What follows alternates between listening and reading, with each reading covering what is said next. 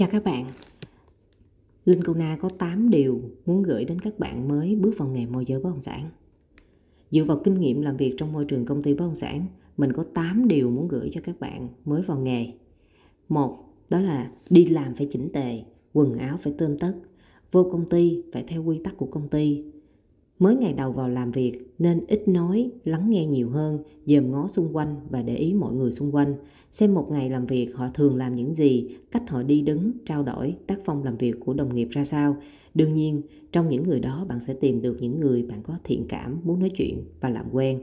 Nếu họ thân thiện với bạn trước, bạn nên nắm bắt cơ hội, có gì không hiểu hay thắc mắc, bạn có người để hỏi một cách dễ dàng hơn. Thứ hai, ma cũ ăn hiếp ma mới thường bạn sẽ thấy người sales nào là sales giỏi, sales lâu năm, họ sẽ có khoảng cách.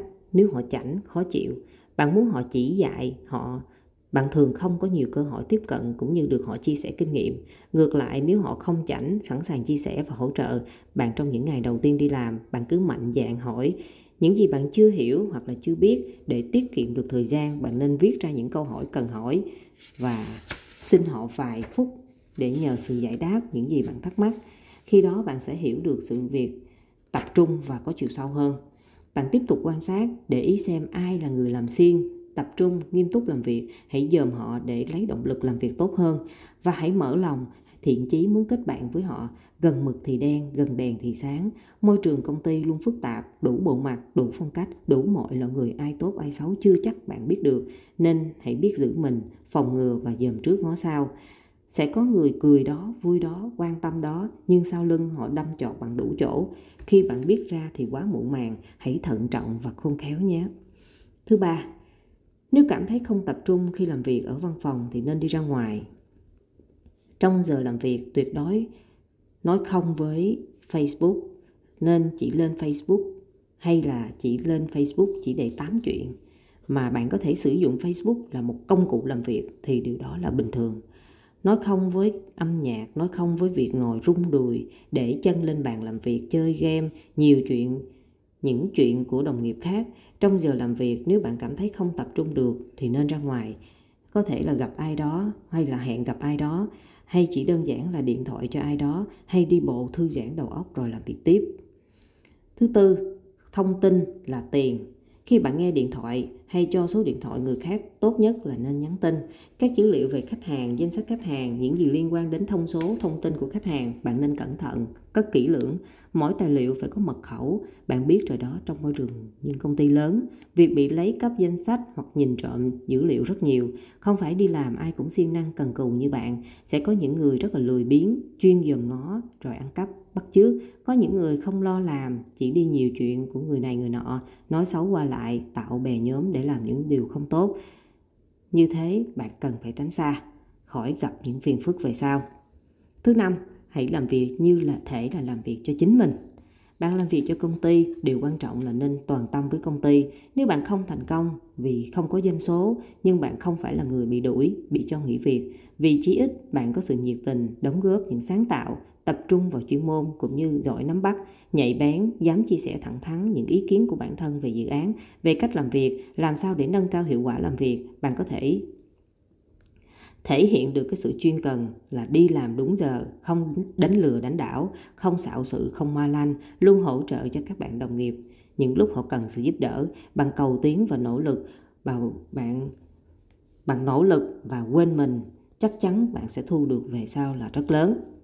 Đó là gì? Đó là thương hiệu cá nhân, là kỹ năng, đó là những giá trị cốt lõi mà một người sales cần phải có. Đó cũng là những bước đầu chuẩn bị cho sự phát triển của bạn sau này đó. Thứ sáu, còn làm việc là phải còn nể sếp. Nếu bạn làm việc trong một công ty, bạn không còn tôn trọng sếp nữa, nên nghỉ càng sớm càng tốt.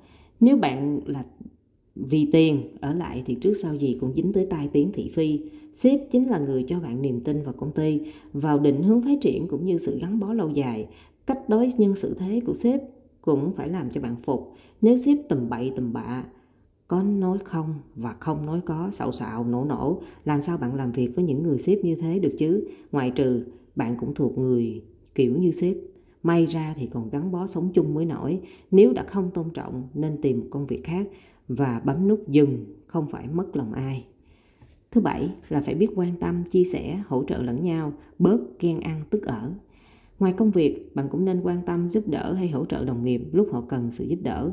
Nhưng nhớ phân biệt đâu là bị lợi dụng, đâu là cần sự giúp đỡ thật. Lòng tốt của bạn không phải đặt phải đặt để ở một nơi phù hợp, đúng chỗ, phải biết không trong vài trường hợp bạn làm sales, khi thấy người khác bán được nhiều hơn, bạn phải học hỏi xem cách họ làm có phải tốt hơn. Nếu cảm thấy tốt hơn, nên học hỏi. Nếu không nếu không thì các bạn phải coi coi là họ dùng kỹ xảo, dùng mánh khóe gì để bán được. Lúc đó thì bạn có chọn là bạn nên học theo cái mánh khóe kỹ xảo đó hay không, đó là tùy vào tính cách của bạn. Họ làm được thì bạn nên chúc mừng họ, không nên ghen ăn tức ở cạnh tranh thiếu lành mạnh, làm việc trong môi trường tập thể, cần nhất đó chính là sự chân thành, vui vẻ, hòa đồng cùng mọi người. Khi đó bạn cảm nhận được là công ty là một ngôi nhà thứ hai. Nếu bạn muốn đến làm việc ngay sau khi thức dậy, nơi bạn luôn có niềm vui, động lực, niềm tin để bạn thực hiện được ước mơ trước là của bản thân, sau là phát triển sự nghiệp cho chính bạn sau này. Số 8 đó chính là tuyệt đối hạn chế tối đa đánh lẻ làm ngoài. Bạn nghĩ xem, đi làm cho công ty, hưởng lương của công ty, lấy sản phẩm của công ty, tuồn ra ngoài, hoặc muốn hưởng phí cao nói xạo hợp tác với người này người kia để được tiền nhiều hơn. Hoặc sử dụng tên thương hiệu của công ty làm việc khác làm việc cá nhân. Những điều này hoàn toàn không thể chấp nhận trừ khi nằm trong trường hợp nào đó. Phải xét về tình về lý về mọi khía cạnh trước khi làm chuyện tội lỗi. Nếu công ty quá tốt với bạn bạn làm như vậy, bạn quá tham và khôn lỗi. Thị trường bất động sản rất nhỏ, làm bậy, bị đồn ra xa gần. Bạn khó có được chỗ đứng vững trong nghề nếu bạn xác định đây là sự nghiệp lâu dài. Bạn nên cân nhắc và suy nghĩ, đưa ra quyết định đúng đắn, không phải cắn trước về sau. Ở trên đó chính là 8 điều mà mình muốn nhắn nhủ đến các bạn làm môi giới bất động sản, đặc biệt là các bạn mới vào nghề. Hy vọng những điều này sẽ giúp ích cho các bạn trong môi trường làm việc tại công ty bất động sản.